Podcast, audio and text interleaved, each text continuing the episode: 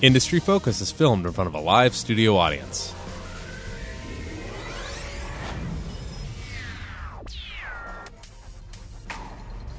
Greetings, fools. I am Sean O'Reilly, joining you here from Fool headquarters in Alexandria, Virginia. To my left is the incomparable, the amazing, the stunningly cool, the ridiculously You know, handsome when Tyler you Crow. say this much to people, it gets their hopes up that I'm going to say something really smart and insightful. And then when if I what if I don't? Yeah, they, they, they think Then- I'm like sitting here with Brad Pitt or George Clooney or somebody awesome. I could and be a It's just hunchback. you. It's yeah. just me. Yeah, no, it's it's just Tyler Crow, everybody. Um, and uh, it's kind of a fib because we're really the only audience we have is the tech guy Austin. Hi, Austin. Can you wave? Our Hi. one live studio audience of one. It's great Yeah. And he's to do you, go have a- along with our dozens of listeners. do you have one of those fake lame like studio clap laugh things that sitcoms do? I wish I did, but I don't. Oh Man, oh well. Okay. We'll try to get that for you folks. Uh, anyway, so uh, today is the energy edition of Industry Focus. And uh, before we get to the big news of the day, which we'll get to in a second, we are talking about how everybody in the internet seems to be talking about how Greece is responsible for the 4% pullback in oil prices. 5%, Yeah, like, something like that. It- And you're pri- right. Oil price moved. Yeah, before we, yeah, this morning we were talking about it, and there were tons of articles like oil drops on Greece fears. right, Uh, right. The euro isn't even really falling. I actually So- checked that for the heck of it. Okay.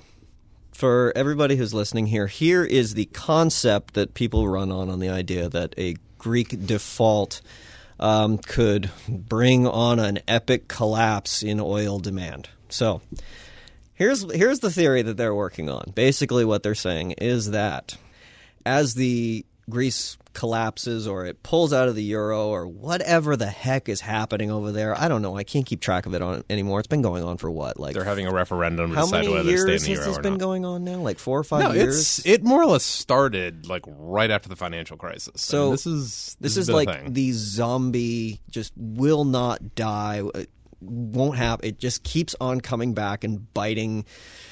I I actually think my theory is that there's a collusion between the media and Greece that says you just keep talking about us and we'll uh, we'll we'll pretend we'll, we'll have some financial crisis just so we can have some media attention all the time. That's a really this is really what happens when you have a 24 hour news cycle. Exactly. So basically, what it's saying is that if Greece is to pull out or if it's to default on its loans, which it just did, uh, the value of the U.S. dollar compared to the euro, or the dollar is going to strengthen, making it more expensive for oil in Europe, and then that oil demand in Europe is going to decline.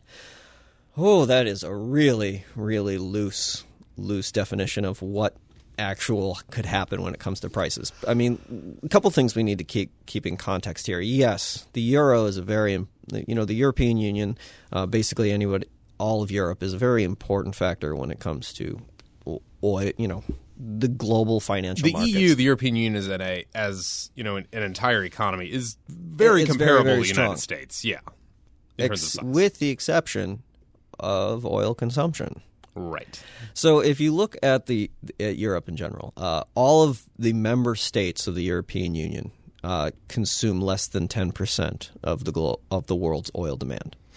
Greece itself, let's say that an, a pure apocalypse comes over Greece and gasoline is and all oil is never used again, we would drop total daily consumption by about 250,000 barrels a day less than 1% of world con- Doesn't consumption. EOG Resources pump out more than that, or like that oh, yeah. amount? Uh, uh, yeah. There's a bunch of mid majors in the United States that pump out more than that on a daily basis.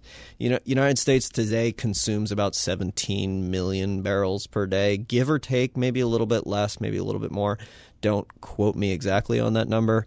All of Europe or all of the European Union nations, a little bit less than that. So, I mean, decent amount. But if you go across the entire world and compare that one thing to everything else, it's not that big of a deal. And to say and to see oil prices collapse or I don't know, four percent. It's not a huge thing to see them drop as significantly as they did, and for the media to say that so much of it is related to Greece, and fears. it, it seems sloppy.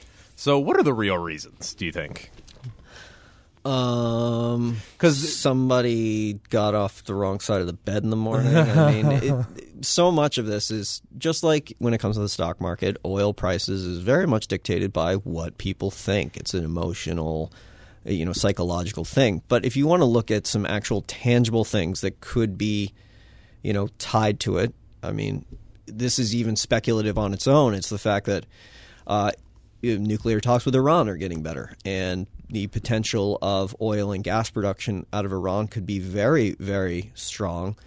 Uh, under the premise that you know they were to number one, they would have to um, uh, finish these nuclear talks and actually come out with a favorable result. So there's your first if.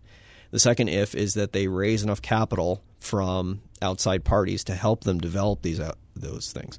So you got two ifs there. So that's kind of speculative.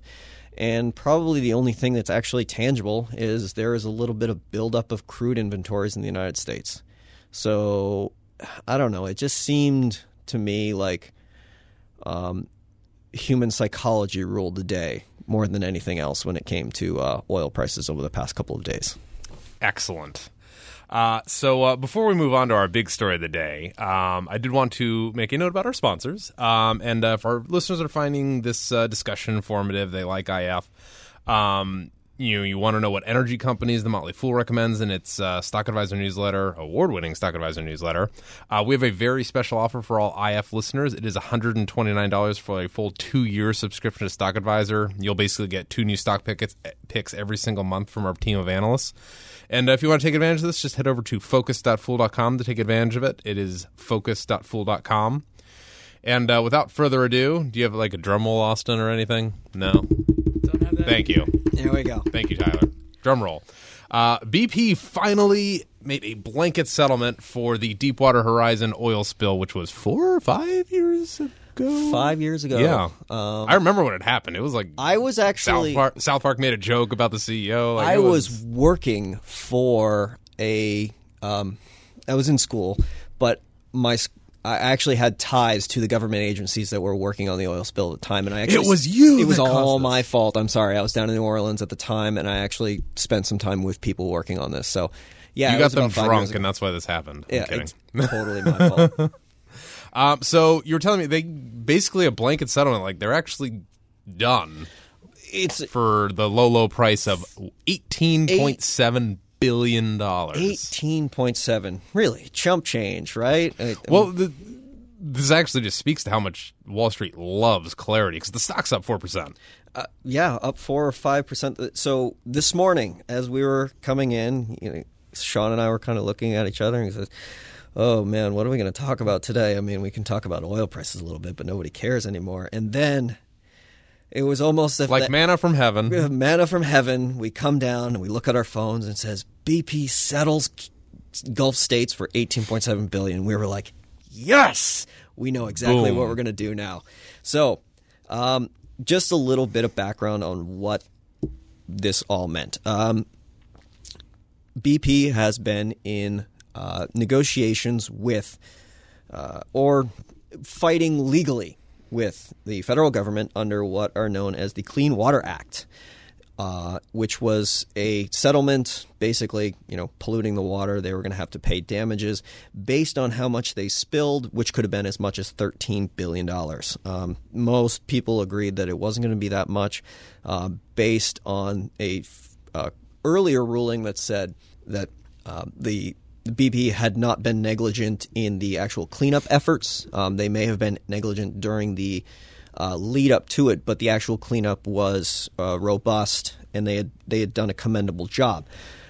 Um, so 13 billion, not as much as they were expected. However, there were several other uh, lawsuits that haven't even come to court yet that were really starting to kind of loom in the horizon, and everybody started realizing, man, this could drag out as long as Exxon Valdez. And if anybody remembers, the last court settlement related to the Exxon Valdez uh, oil spill was in 2011. And Good that spill Lord. that spill happened in 1989. So we're talking about you know 22 yeah, 22 years of litigation related to the Exxon Valdez oil spill.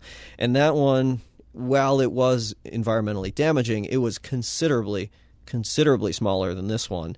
and you know the payments that we were looking at for BP were considerably higher. So, you know, you combine the Clean Water Act federal case, the Oil Pollution Act, which was going to be a case that the states were going to take to it.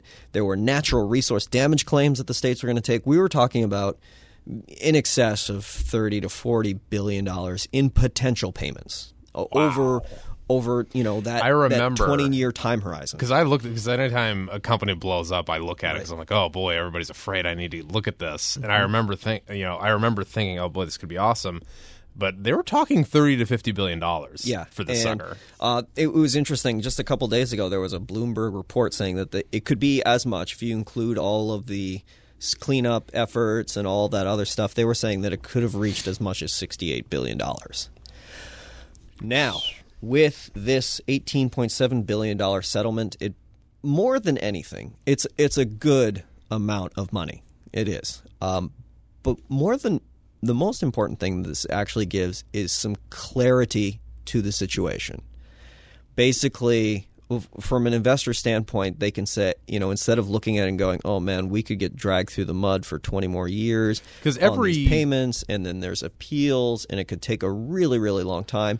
Now we know 18.7 billion. Uh, the the company, I believe, on the on the release said that they're going to you know pay these out over the next 10 15 years or something like that so you know there are prorated payments over set intervals of time so they you know they don't have to throw 18 billion dollars all at it all at once it, it just gives a sense of okay this is what we have to deal with and I'm sure management looked at it the same way and said, look, we can settle this right now, know exactly what we're going to get, and we can tell our investors, hey, this is what we have to do. This is how we're going to manage it.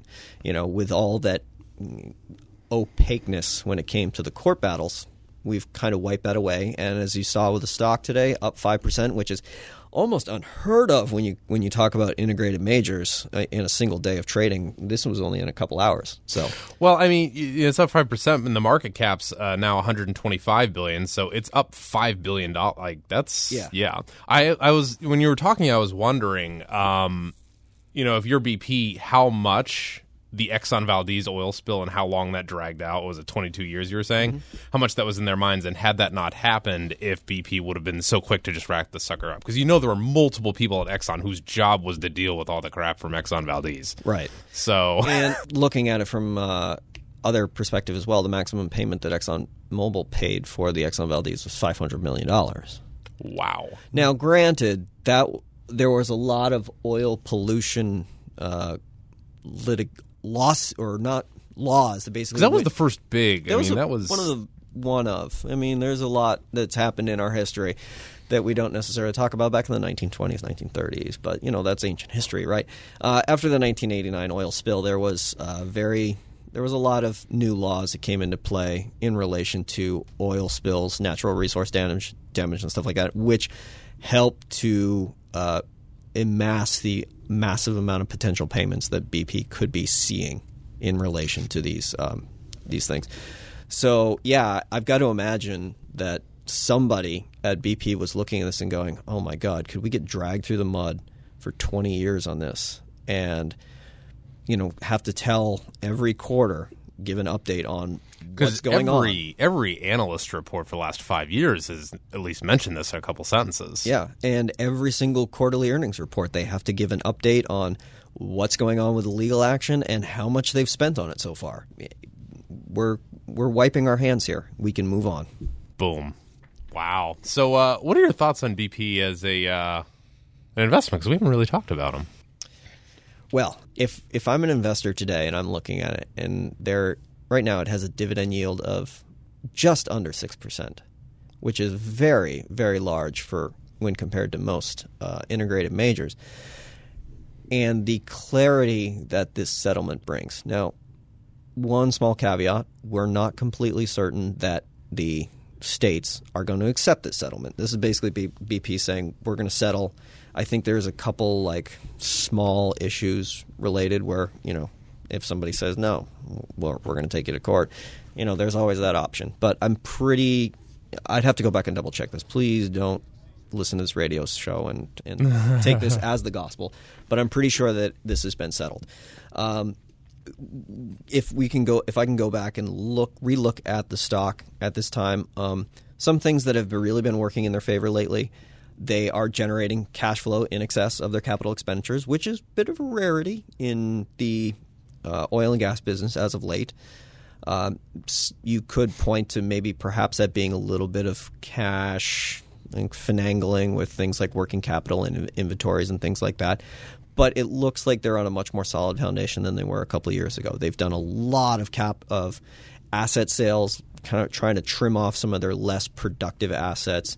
They're really trying to focus in on not growing production for the sake of growing production, but really trying to look at disciplined cap- capital management, which is very helpful. At least that's what they're saying. And BP's management has gone out saying, you know, under the financial framework, our our number one priority is our commitment to the dividend. And so, you know, if you're looking at a dividend play right now, yielding about six percent, and with the clarity of the oil spill gone, it certainly helps a lot of BP's case. And uh, I, I'm not going to make a recommendation now because I do want to go back and kind of look things over again. But it certainly is much more intriguing than it was yesterday afternoon. Very good. Well, thank you for your thoughts, Tyler. And uh, if you are a uh, industry focused listener, we would love to hear from you with any questions or comments. Just email us at focus at fool.com. Again, that is focus at fool.com. And as always, people on this program may have interest in the stocks they talk about, and the Motley Fool may have formal recommendations for or against those stocks, so don't buy or sell anything based solely on what you hear on this program. For Tyler Crow, I am Sean O'Reilly. Thanks for listening, and Fool on.